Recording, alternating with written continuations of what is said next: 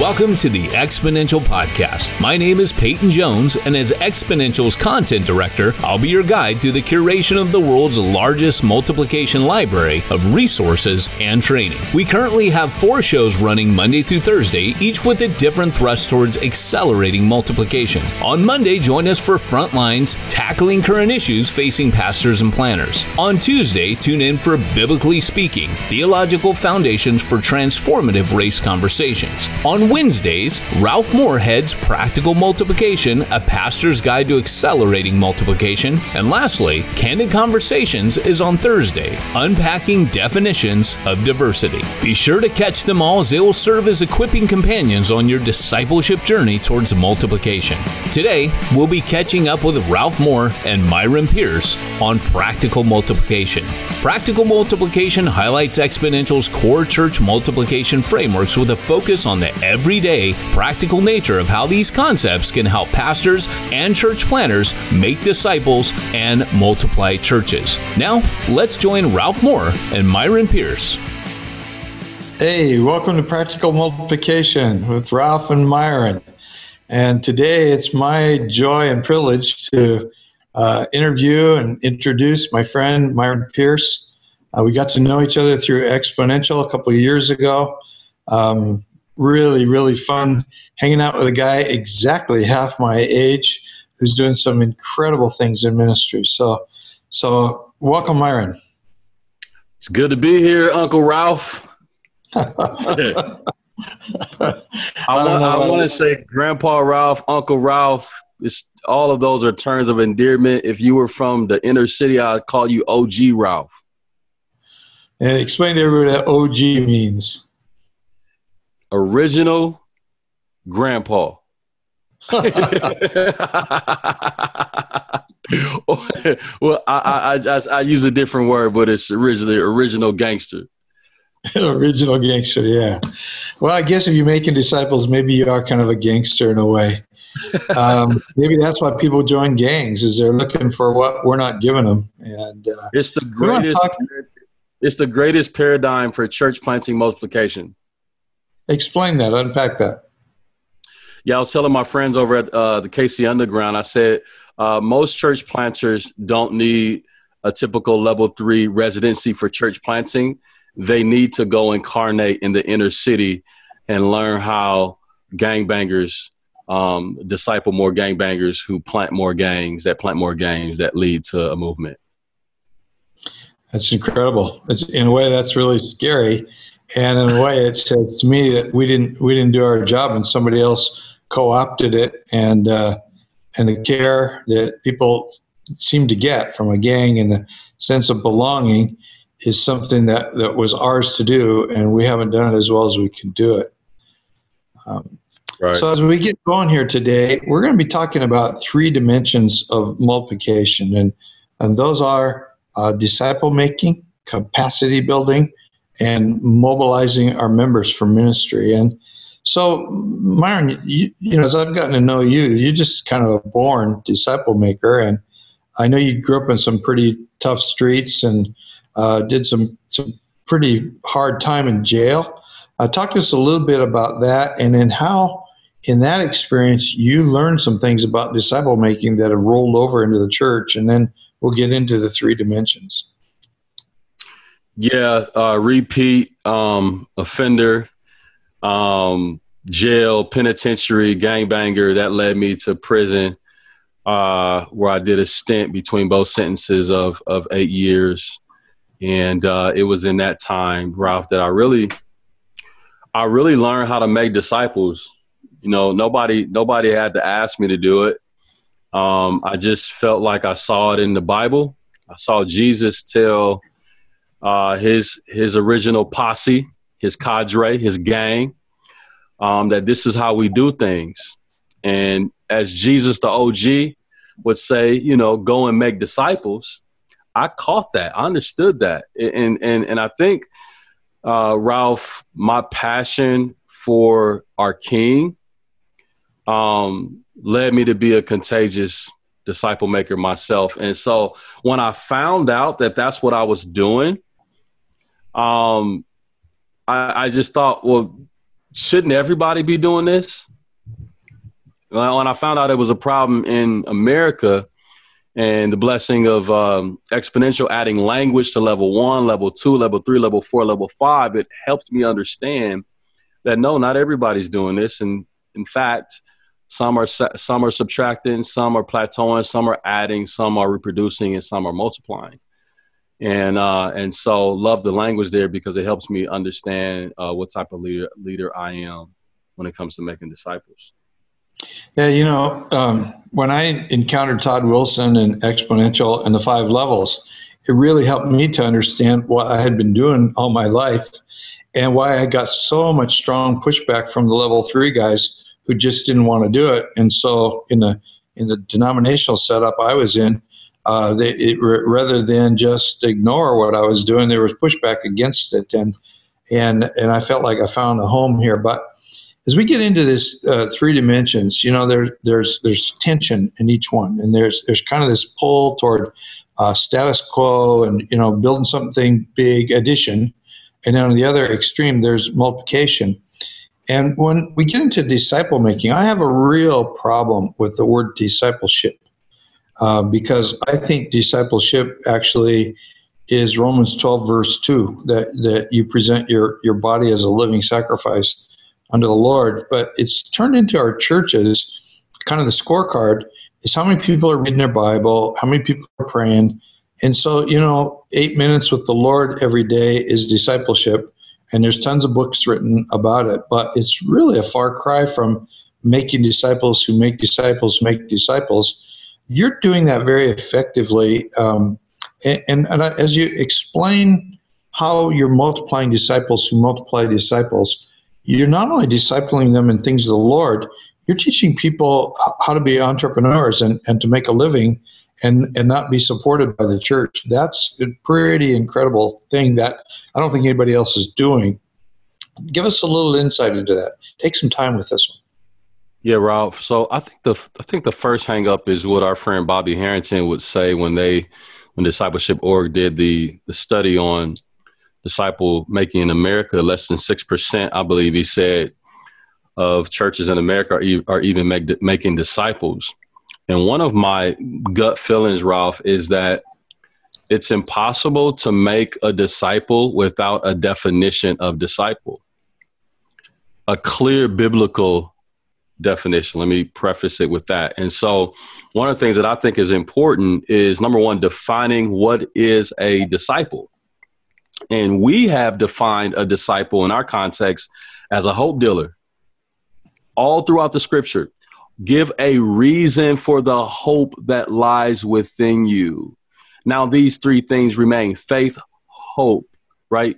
Colossians, Paul says that, that Christ is the hope of glory. Scripture talks about uh, hope being an anchor of the soul. And so, in our context, I think what what's helped us is we've been able to identify what disciple what a disciple maker is but then also what disciple making is right and so yeah. i think yeah so if we can get that that those two variables right in this equation of multiplication then i think the ball will move forward from 3 to 4 to 5 and so for us disciple making is this it's leading people into that shows progression, right? It doesn't show information. Right. Right? Leading people into into where? Into what? A hope filled life in Christ relationship. So if all of our hope dealers can get on the same page of leading people, that shows generation, right? It, it shows the next generation. It's not just me as first gen, them as second gen. It's what Paul tells Timothy te- entrust this with faithful leaders who were able to teach and so forth. It shows that fourth generational language. And so for us, we said leading people into a hope filled life in Christ is the process of the disciple making. And then practically, that means um, intentionally, invitationally, and influence those three things like it's it's it's intent it's invitational in terms of ralph uh, you know i just started golfing you know what i mean it's like yo julian yo julian come hang out with me Come come hang out with me. Like, let's go play golf. He from the hood, he don't play golf, but golf is an opportunity for us to do life together. Yeah. Right? It's intentional because there is a weekly rhythm where we get together. Yeah. Right? And maybe we could talk about that later. But then this third leg is what we miss when we talk about breaking down leading people into a hope for life in Christ. And I think it's the influence piece. We just don't want people to have a lot of good information that they can have rhetoric and conversation around. We're not just trying to build, we're not trying to build big churches. We're trying to build a movement of influencers. And so we're teaching our people how to be influencers in the inner city, right? Because some churches are mega without influence. They just have great attendance. No one knows their name in the real world, only in the church world. And so, how that pans out for us is we are helping our church live up to what it means to be a side hustle church because we realize that there are discrepancies, injustices, and challenges that are happening in the inner city that warrants our influence.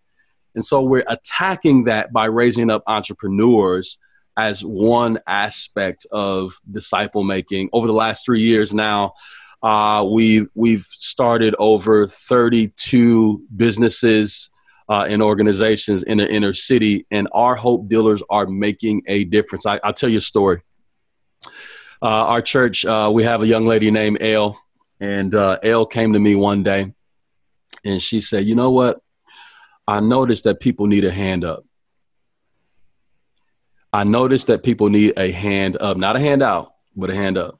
I say, "Well, tell me more. What are you thinking?" She says, "Well, what if we could build a community?" That helped one another. I say, Well, tell me more. And so she said, Yeah, I keep noticing that people don't have, you know, like the, the things that we take for granted diapers, milk, bus tickets. And what if we could mobilize people to take care of one another? So she starts a movement, really, uh, called Village Resource Center her community has grown to over a thousand people. And wow. she's the leader. She's the leader of it, and no one knows my name. That's wonderful. Right? Influence. Leading people to hope for life in Christ is is is it has to do with invitation. It has to do with being intentional every single week where there's a rhythm, and then using our influence. You know, I was talking to a friend of mine uh, yesterday that lives in North Carolina, and uh, he's kind of picked up from you that he's training people uh, how to start businesses because right now people are uh, losing jobs right and left, and they're and they're trying to figure out how to uh, make something out of themselves. One of the things that we know always happens in a recession are that thousands of new businesses are generated because people are desperate and they begin to innovate and so he's been teaching classes on uh, innovation. He's discipling people to be innovators. And uh, the city got wind of it, and he lives in a depressed area. There's a lot of houses that have, you know, been abandoned, fallen to the city. And so now they're looking at a possibility of, of putting missionaries in the neighborhoods. Uh, we, you can get a house really cheap. We'll help you fix it up. Uh, but you're there for a certain duration and, and you're the missionary to that neighborhood. Lots of new things are, are coming down the pipe. But with you, if somebody wants to plant a church, they you're in a, in a neighborhood where there's a lot of uh, social assistance for people just to live. Uh, so you've required people to have a job or to have a business. Unpack that one a little bit. If they want it's to plant a, a church. Our, yeah, it's a part of our church planting um, paradigm. You know, the typical level three church planter uh, is under the um, impression that he or she has to raise three hundred fifty thousand dollars. Wait a minute. We're going to raise three hundred and fifty thousand dollars to to to put on an event called Sunday. It's called a worship service. And much of what we're calling church planting, it's really event planning. Right. Right. And so I don't believe that we're in the event planning business. I believe we're in the business of disciple making, number right. one. And so, one of the things that I've required of our people is to think innovation, think like what like what if you didn't have to take a salary because you are an influencer and you're finding needs that are viable enough to get paid for right and so in our church planting residency uh, we're we're we're also like I'm coaching my leaders. I'm coaching these guys to to to become great at being entrepreneurs. So, for example, our church has a program called Shift. Shift, um, you know, takes our church and community members, you know, and helps them shift their mindset entrepreneurially.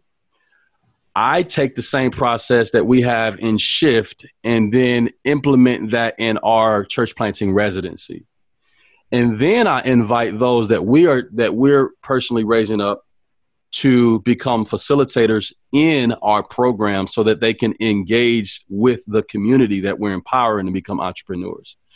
And it's been amazing. I think about our, our church planting resident right now. His name's BK. And BK is from inner city um, Fort Wayne, Indiana, and Kansas City. And uh, he's a great guy. Played uh, D1 football in Nebraska. Went to play for the Chiefs for a little bit, and you know we formed a friendship. And you know he was telling me about how he had this heart for business, and he had tried to start a business. And long story short, it, it ended up not happening. So I just started coaching BK as when he became a resident, and now his his business is growing. Uh, he's not just known as a pastor, but he's also known as a business leader. Uh, he's also a coach uh, where he's coaching football. And so it's this eclectic view of disciple making um, through the lens of being an influencer. And it's, it's beautiful. And the cool thing is, uh, uh, three years ago, we launched, we merged as Mission Church. And six months later, we had um, launched a, a daughter church, uh, Pastor Ron Smith, and uh, whom you know. And Pastor Ron is the same thing. He's from inner city Chicago, and you know we're we're looking at launching in inner cities. You know, saturate every inner city with diverse hope-filled churches is our kind of modus operandi. And so one of the things he went out and did is started a cleaning business, right? Partnering with mega churches to clean their business, to clean their, you know, their you know their their auditoriums or the buildings or whatnot. And so that's the thing like and and, and I, we, we've had to dispel the myth because there's a myth in um, church planting world that somehow you know to be a side hustle pastor is unacceptable right? Why? Because you have to be a pastor. And we've capped and limited leaders who are highly apostolic and highly entrepreneurial. And we've told them that you have to just focus on the flock. And that's what we generally tell pastors. We say, hey, you just be a pastor. You just be a good little pastor. You just take care of the sheep. Don't don't worry about the, the outside of the sheep pen. But it's like, nah, that's not the kingdom.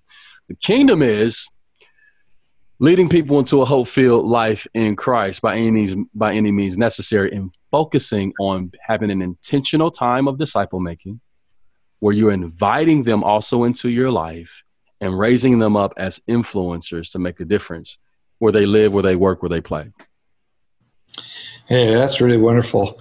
You know, I, I my head is spinning with different thoughts and ideas. I, I remember uh, we started the first church with a dozen people, and and basically out of our life savings, we had saved enough money to put as a down payment on a house. We're 25 years old, and and all that money went away in two months.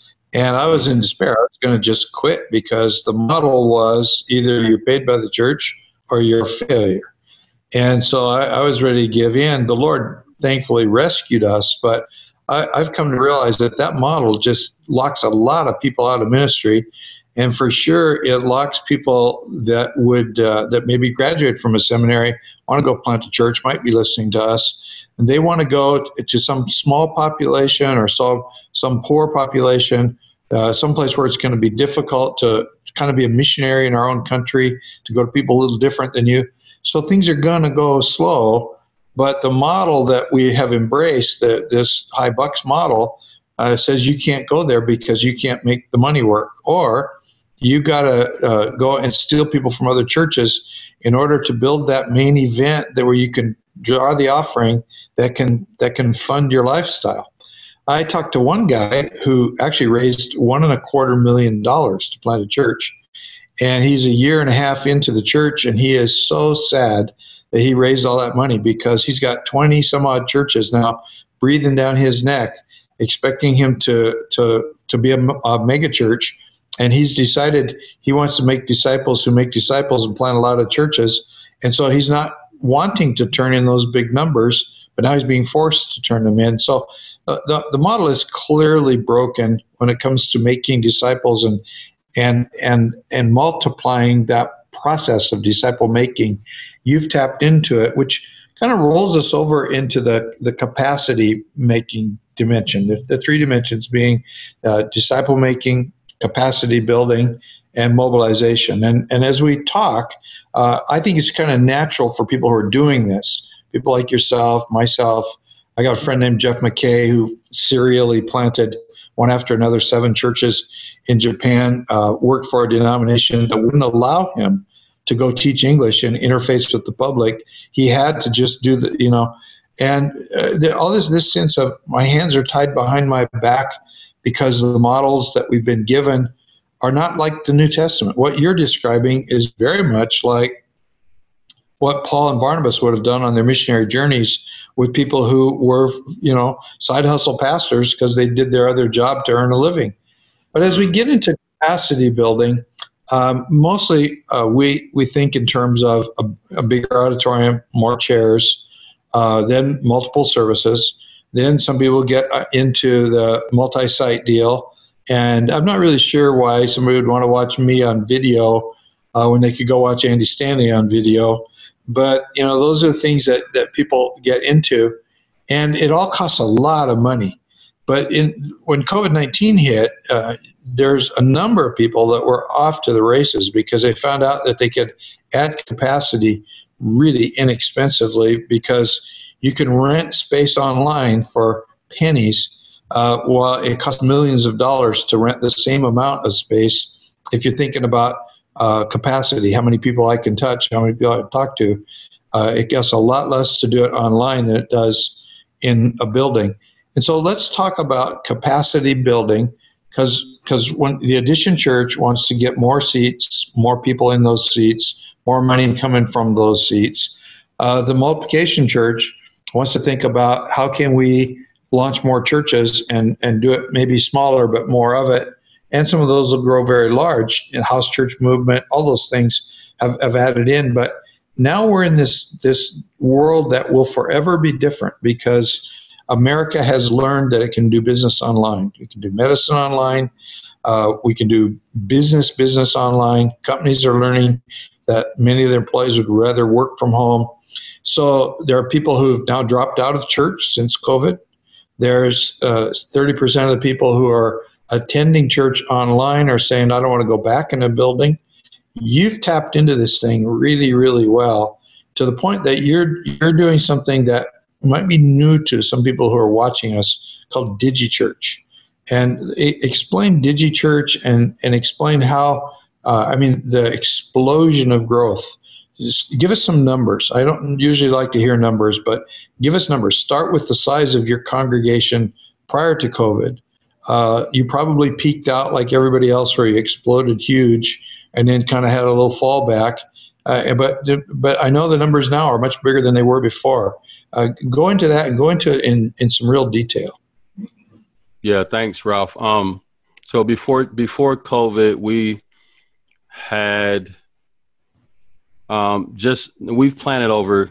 We've had tons of churches over the last decade, so I can't even count that number. But um, we were we were a second gen church. We had planted another church pre, pre no three churches um, prior to COVID. Um, and we were a church of 300. Um, and then, um, you know, we, we like rapidly grew virally. And then now we've kind of capped at about, we're a church of about 2,500. But we reach on a, on a, on a weekly basis maybe over like a hundred thousand people a week. Um, we're in front of. Here's what here's what's working for me.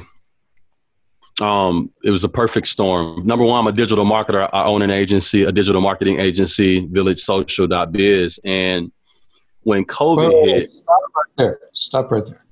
I'm I'm the pastor who's struggling. I, I'm I'm not touching people. I'm trying to do this online thing. It's just not working for me.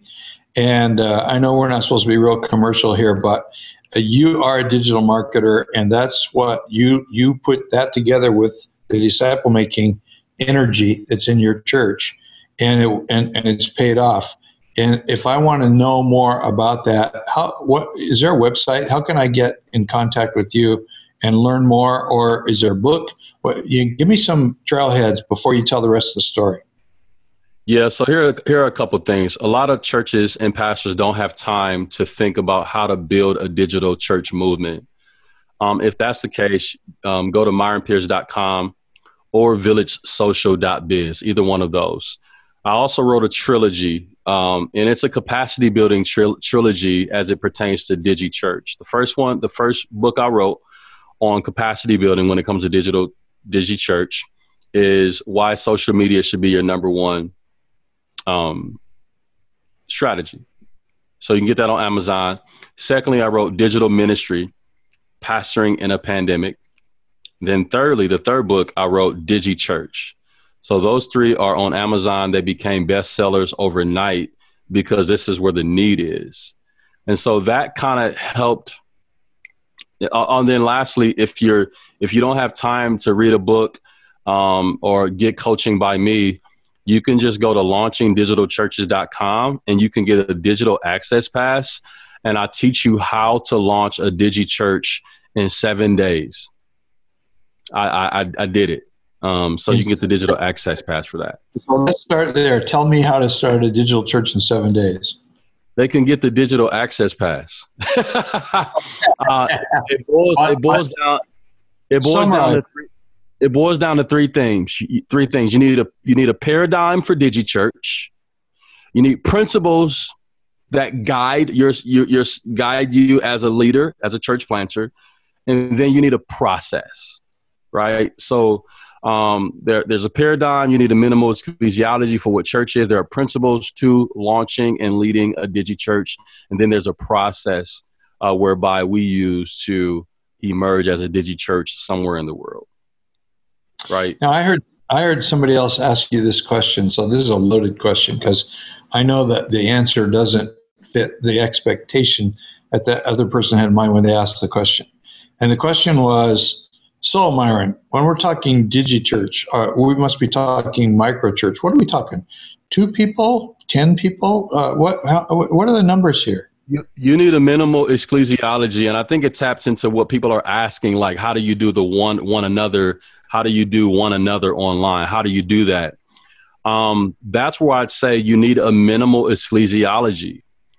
Um, you plus me plus Jesus equals ecclesia. Agreed. Okay? Right. So you need a minimal ecclesiology. And in that minimal ecclesiology, you need to then develop a philosophy on how we're going to do life together online. Right. we can draw those principles from the scripture and we can draw those principles for how did Mike, how did um, Mark Zuckerberg, how was he able to build an online community that is that if it was a country would be the third largest country in the world. So if Mark Zuckerberg can do it, if TikTok can do it, if Twitter can do it, if IG can do it, then we as a church are behind and we should do it. Right. So when you're talking digi churches now, give give me some examples. Tell me where you are uh, and how big they are. And well, then let's first, talk, let's first let's first define digi church. Okay. My paradigm or framework for digi church is Acts eight one. So if you look, let's, let's go back. Acts one eight says, "Go into all the world, make disciples." We know for about ten years. I think you teach us that that the, the New Testament church was in disobedience because they didn't leave Jerusalem. Right? They were operating at level three. At Acts 1 8, all the way up until Acts 10. Let's go before Acts 10. Then let's look at Acts 8 1. Just switch those numbers around. Something um, like something crazy happens. It says that the persecution. So we see 1 8 is to go. We get to 8 1 and it takes persecution. We get to 2020 and it took a pandemic. All right. What happened in the pandemic?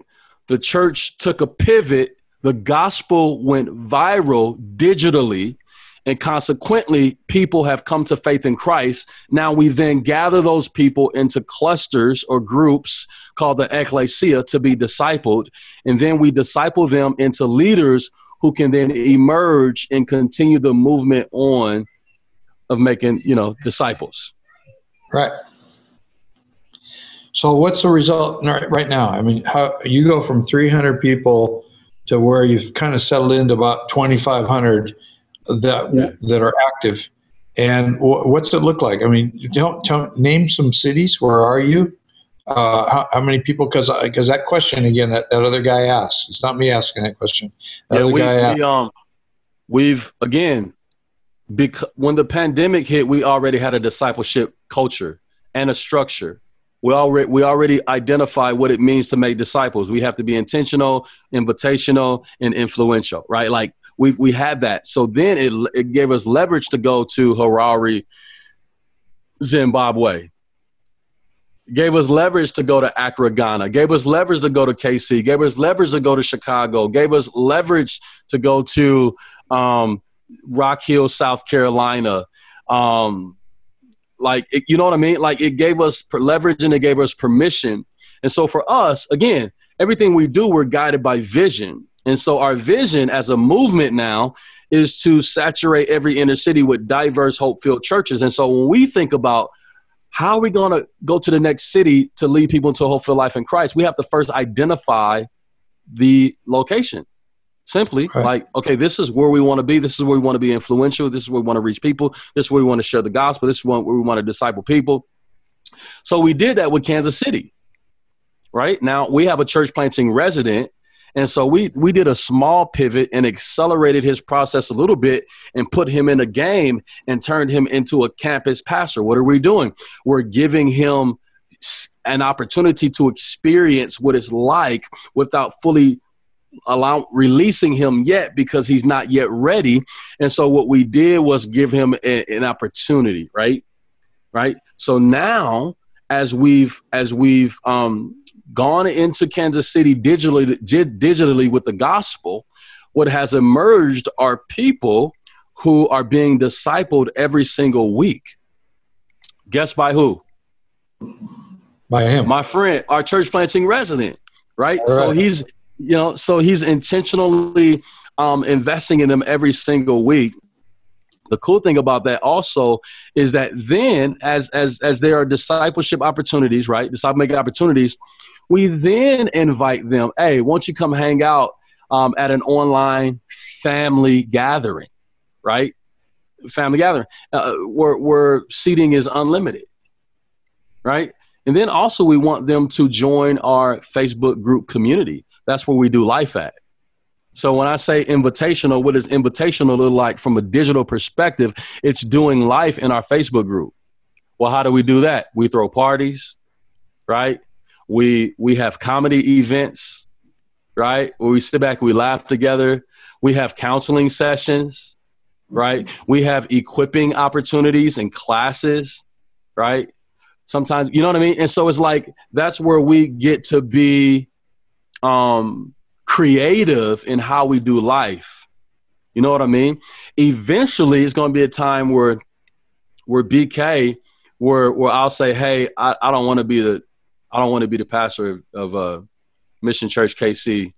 Uh, peace. You can you can do that, and he can he can continue as a digital church pastor, or he could decide that I'm going to move to Kansas City, or he can plant in one of our villages in in North Omaha, and he'll be a pastor of two churches. It's so you, again, I want to come back to numbers because I know there's people that are sitting here thinking, oh, so he's probably talking about eight people. Uh, I, tell me, tell me the numbers in Kansas City. Then let's go someplace else in the world. Zimbabwe, uh, Our uh, London. family. Yeah, um, we're in front of thousands of people in um in Kansas City. Our online family gathering uh, is about 300. Um, we can dictate we can dictate how how much capacity we want online. Why? Because I'm a digital marketer. I can decide. I can build a customer value journey and help people on the journey toward Jesus, right? We just we're, not we're not we're not I'm just not doing it right now. We're, we're doing it with our our hub church. We are right. We don't have time to do that right now. I just want to get him give him some reps. I want him to be able to pastor, uh, and while I'm teaching him what it means to be a digital marketer and what it means to be a pastor, right? So you you did this also in. Uh, let's just talk about uh, Zimbabwe, Harare, Zimbabwe. I know there's a man in your church from Zimbabwe, and you got him pastoring this. Uh, so let's talk about that a little bit. Uh, is uh, Brixton, London? Is that something we should talk about also? Let's talk about Yeah. those two. We'll move on to mobilization because I know that people want to ask some questions, and uh, we're going to run out of time. But give us give us Harare real quick. Give us Brixton. I got to tell everybody before we get into Brixton.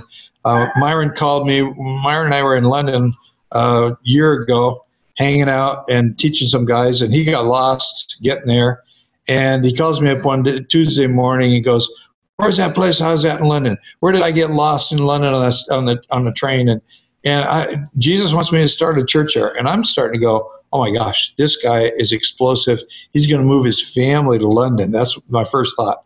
And and then, oh no no no! I met a guy from there while we were there, and and I want him to pastor. We're going to start a digi church there. And you have done that. I mean, you that was a Tuesday, and, and you had started. You had a group by Sunday, which is amazing to me. So like five days, and there and from from and a hundred bucks, right? Facebook ads or whatever you did. So tell us Yep. just real quickly, uh, Zimbabwe and and then Brixton, South London. Yeah, so um the I'm I'm always looking as a as a leader, Ralph. Who what do we who do who do we have and what do we have? Not what don't we have, therefore we can't. Right? So when you think about church planting, that that's how the kingdom works. That's wh- what Moses God asked Moses, "What's in your hand?" God asked the woman, "Go back to your," you know what I mean? It's like, "What's in your house?" And in our house are leaders. So Yeah. Pastor Kanos, who's from Zimbabwe, is an elder in our church, right? I'm trying to send everybody, your dog, your cat, your mama, everybody have to go be a church planter. And uh, so I just said, hey man, you're from Zimbabwe. What do you think about if we start planting the gospel and getting the gospel into uh, your, your, you know, into Zimbabwe? And so, uh, you know, we took him through the, the the church planting track. We expedited that track. Um, and now he is planting the gospel in his native um, country, and he's making disciples. He's counseling people. He's, I mean, he's he's he's a he's a digi church pastor. Same thing with Brixton London. I fell in love with Brixton London and knew that that that somehow I will be connected to Brixton London, right? And so, uh, crazy thing is, I started discipling a guy from London, right? And then one of the guys that I was in a penitentiary with, I said, Hey, what do you think about planting a church in London? He's like, Do you really think I should leave my family and go to London? I said, Yes and no. right? In fact, what if I told you you didn't have to go to London to plant the gospel in London? And what if we launched the Digi Church in London? And so now, listen, man, thousands of people are experiencing the gospel of Jesus Christ. People are being ministered to, people are being discipled. And Ralph, I'm telling you, it is incredible. And and you know, when I first tell people that our movement's dream, our macro dream, is to saturate um, the in, every inner city with diverse, hope-filled churches. When I tell them that, they look at me kind of like, "Oh, here, here, one of these young gun, young, passionate guys again. Here you go again." Uh, but with the advent of COVID, that has disrupted our economy and the world, we've innovated, and now we can actually see the acceleration happen possibly in my lifetime. And so that's that's that's a little bit about it, man. It's just again, I'm not hanging my hat on DigiChurch. I'm hanging my hat on disciple making because DigiChurch could go away tomorrow. The government could decide to shut down the internet. Mm-hmm. And if they shut down the internet, I'm, we're going to launch audio churches.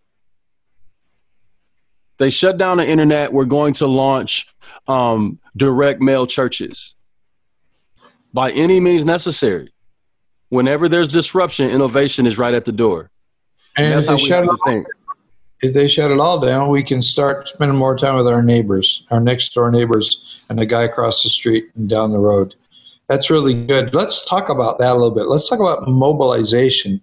Uh, for for a lot of churches, mobilization means uh, guy comes in, uh, goes through some little course to learn what it means to be a Christian, how he can be assured of his salvation, but that his prayers are going to be answered, how to read the Bible, and now how to greet people in the parking lot. And, and now he's mobilized as a member of that church. He's doing ministry for Jesus. And that's true, but there's more to it than that. And I, I want you to give us the more to it than that part.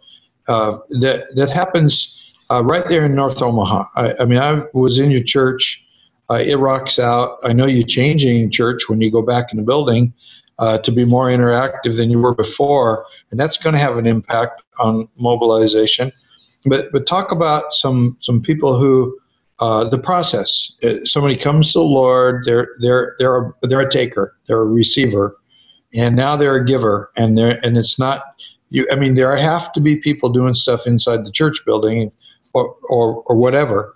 But there are also that shouldn't be ninety nine percent of the people. How do we mobilize people to do stuff, uh, you know, outside, not just to be little everyday missionaries in the community, but to actually plant the gospel? Ralph, this is this is where I have such a holy discontent because I started to think about this that we market the acme of Christianity by going through four classes. You know, and we and we we really cast a a here to there vision that here's where you are but if you really want to be at God's best the whole goal is to find your spiritual gift and then we're to we're to put you in the cafe. You're to change you're to change the world one coffee one coffee at a time and that is a bunch of baloney you're not going to change the world. I'm sorry, you're not going to change the world because you you found you have a hospitality gift and you and you greeted somebody. No, that's just called house rules. That's what's what you do in a family. Like we teach our people, these are just family responsibilities. This is if you're going to be in in this family, you you have a responsibility. You are going to change the world when you discover what God's dream is for your life that's outside of your responsibilities as a family. My boys have responsibilities. They got to clean their room. They're doing remote learning right now, right? They got to treat their mom with respect. They got to save a little bit of money. They got to give to God. Those are all responsibilities. That has nothing to do with the, the destiny on their life. Could, could, could, could, could that be used as a micro opportunity to build stewardship? Yes right? To, to, to learn at a micro level, responsibility, of course. How to steward a family responsibility and so, so that God could entrust you with more responsibility, of course, right? But at the end of the day, our churches have to become dream factories. And it right. and it has to be cultural. It, it, like like we have to decide we're going to be a dream factory, not a museum. Unpack like, that. Yeah, like a museum is where people come to see what used to be, because that's what we're ultimately perpetuating in level three Christian America. Hey, come and see what used to be. Like, like what used to be. What used to be is you stand up and you preach a sermon, and then somebody say, "Oh, that was good." That's a museum. I'm not hating on it. Like, if that's your thing, cool, right? But we can't make that the, the gold standard for Christianity anymore. The gold standard for Christianity is what is the Holy Spirit doing? what is the Holy Spirit saying? So in our family, we've said we want to be a dream factory. We've said we don't want to manipulate people into serving in our events and and tricking them into us to thinking that this is how they're going to change the world.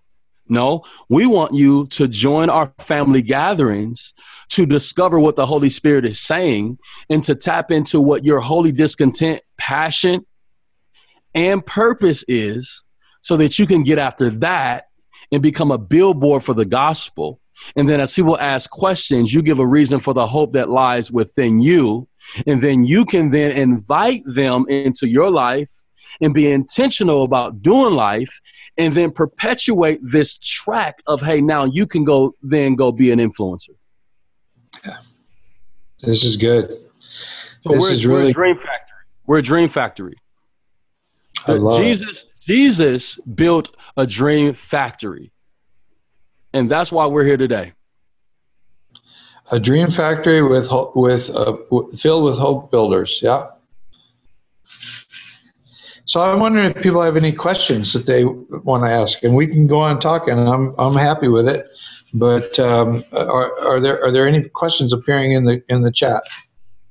Yeah, I know one person asked about um, you know, a fellow tell us more about the fellowship program, and I think maybe she was maybe alluding to our our like how we raise up church planters. Um, but we we basically break our residency um, track into threes into three three things. There's a there's an educational aspect. We do want to we do want our our leaders to have a biblical backbone, right? Um, and so we just take them through an unaccredited biblical pathway. Uh, we use christianuniversity.org. it's free. Um, the second thing is developmental. Um, what we do is we focus on their soul care. I focus on um, soul care, uh, mentoring and coaching, right? Those are the three things for their development soul care, mentoring and coaching those three things and then lastly experience um, i give them reps in everything you know reps in preaching reps in leading our our our our, our um our entrepreneurship incubator reps in uh, leading in a citywide collaborative event together. Anything i'm doing i give them reps in. Right? So that's kind of our threefold approach to raising up church planters. That's good. You know, one guy asked a question of how do you do one another online, or how can we do that? You know, for us, um, and I oversimplify this all the time, and I, and I, you know, one one uh, thing that I've come to believe is in the church world, um, people want something that costs money. It's uh, give me a program and that costs a lot of money and be really complicated. And then next year I'll find another program, and, and the year after that another one because nothing seems to really work. But since about 1976, uh, we've been doing what I'm going to call micro church inside the church, um, small groups inside the church. But we made it church. We actually we called it in in the early days mini church, mini car, mini skirt, mini church. You know, product of the '70s. and um, we felt like we what we want to do is tack down the Word of God in people's lives. So we we build this around the, the hub of this is the Bible teaching. And to me, Sunday morning is like uh, like going to Bible school, but make it fun and tell a lot of stories. And so I'm just going, say I'm taking them through Romans, and we're just going chapter at a time or whatever. And in, in, in the in the mini church, you're going to be asked, what did the Spirit say to you while the pastor was talking? So you're talking about the the Word of God applying to your life, and, and so and now and it's and it's heavy emphasis on the Spirit talking to you, not the pastor talking to you. Then the next thing is, what are you going to do about it? And we found that as soon as people start to say, I'm going to do this, they tend to stick to their word. And then the third question is, how can we come alongside and help? And here's the answer to the question that the guy asked uh, How do you do one another? As soon as you start to ask that question, now everybody, we're in partnership in this, and the, and the one another's happen. And uh, for us, um, this has always been a life building thing. We get together the following week. Hey, you know, I tried to help you get a job this week, or I pointed you to this person, whatever we did. And, and, and so their spiritual gifts begin to just manifest. No spiritual gifts assessment, no test. It's just people are living, doing life together. Well, we found it's very easy to take that online. And um, yesterday, somebody hit me up with a new piece of software, new to me, called Voxer where it's kind of a messaging. You can leave verbal messages, and and you can have twenty four seven access. And we can do this with individual messaging, but you can message the group or message one on one. These tools are out there, and it's really easy for us to connect with each other through the internet. I, I heard Dave Ferguson last week say that he's finding that it's more intimate to do uh, a, a, small group or a home church, whatever you want to call it, by Zoom, than it is uh, people who will open up that wouldn't if they're sitting in a room together. Another friend of mine said that he found that if you did it online, uh, you don't have to drive there. You don't have to get, you know, you can work in your yard all day and come in and be sweaty and and and be in your your micro church. Uh, there's some real good advantages here to doing this online, and yet I think there's this feeling that people have that uh, once we go online, everything is cold and impersonal. And uh, what are what are you finding? I mean, you're talking to lots of people. I know that you've made some relationships with people who you have never physically met, and yet you have intimate uh, disciple making relationships with people in other continents, even. Uh, just just kind of again answer his question. He goes, "How do you do the one another's online? How can we do that?" I think Ralph, um, we are. I think what happens is sometimes we we want to create formulas, and and I, I'd say this like, what what may be best in your context may not be best in ours. There are some broad ones. We use Zoom, we use GroupMe, uh, WhatsApp for our um, international audience. Voxer is excellent, but all those are great tools. You first have to figure out what what are our non-negotiable rhythms right. as a church. So for us, our rhythm is we're going to worship together. All right, cool. Well, what tool or utility do I need to make that happen? Second thing, we're gonna we're gonna be great at disciple making. Okay, what tools do I need instead of the reverse? So I'm gonna go do this. Oh, that didn't work now. Oh, I'm gonna go. No, no, no, no. Focus on what your rhythms are up, in, and out. We're to also impact the world. We're to influence the world. Okay, what tools, utilities do you need to do that? Versus don't don't let the don't don't don't let the uh, dog wag the tail or whatever, however that goes. Don't put the cart before the horse. Figure out what the horse is, and then figure out which cart needs to. Would be my advice. All right. So, people are looking for tools. Um, they're they're they're looking they're they're struggling. What what would you say uh, is uh, is a starting point? Let, us come back to I'm the guy who uh, I've been I've been pastoring hundred people and maybe 110 people on a big day, and now COVID hit and we're struggling and we we need to know a little bit about where can we go to figure out how to how to do what you just said how to take the i mean to, to me you, you have to start with your values. And then on yeah. top of your values, you, you put whatever vision is in your heart. And then vocabulary. I mean, I, mean, I hear you using words, you know, rhythm. Uh, you, you actually define disciple making. Uh, I, I think every church kind of needs its, its own vocabulary so that people are all on the same play page. And then you start to tell the stories of, of what's going on in people's lives and then whatever you're bragging about, whatever you're making a hero of, well, that's what you're going to get more of. But I'm, I'm this guy, and I'm a little bit discouraged, and, and things aren't going where I want them to go, and I just really don't know what to do. I think that some sort of an online experience might be good, but I'm a little afraid of it. I, I want to put my toe in the water. I, I'm going to tell that person if he's talking to me, I'm going to say you need to probably start out doing your church service live on Zoom. Uh, don't do your church service as a pre-recorded Facebook Live because again, I could go listen to Rick Warren or Andy Stanley. Why would I listen to you? Because they're better at pre-recorded video than you are.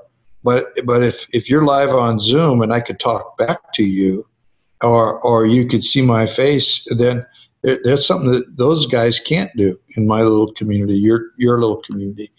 Um, what and again, before we're done, I, I want you to to give me reference to your books uh, to some starting points. Uh, the, the, the, people who are listening are going, yeah, this is really sounds good to me, but what do I do? Uh, yeah. So I, here's, yeah, again, I'd say what you do and what I do could be completely different because of, because of the journey. What's right. the horse? Again, what's the horse? And then the, the, decide the carts. But if you really want to get started, you really want to you really go want to go from here to there, and you're struggling, and you're like, I don't know where to start. The first thing I would say is read the trilogy on Amazon. My books.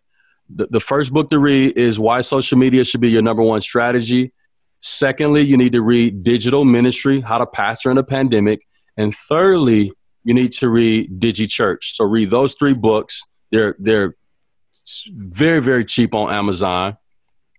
Secondly, after you're done with the trilogy, then you need to go get the the practical application, that digital access pass I was talking about, launching digital churches. So you can go to launchingdigitalchurches.com. Okay. Now, after you have read the books, you've done the training, you've launched, and you say, man, like, I need, I need, I need, I need ongoing coaching or consulting then just send me an email, info at myronpierce.com. I'm consulting churches and leaders all over North America and would certainly love to do the same with you. Well, that's good. So, is there anything else that you'd say? We've got like four minutes left. Um, three dimensions of multiplication. What comes to your head?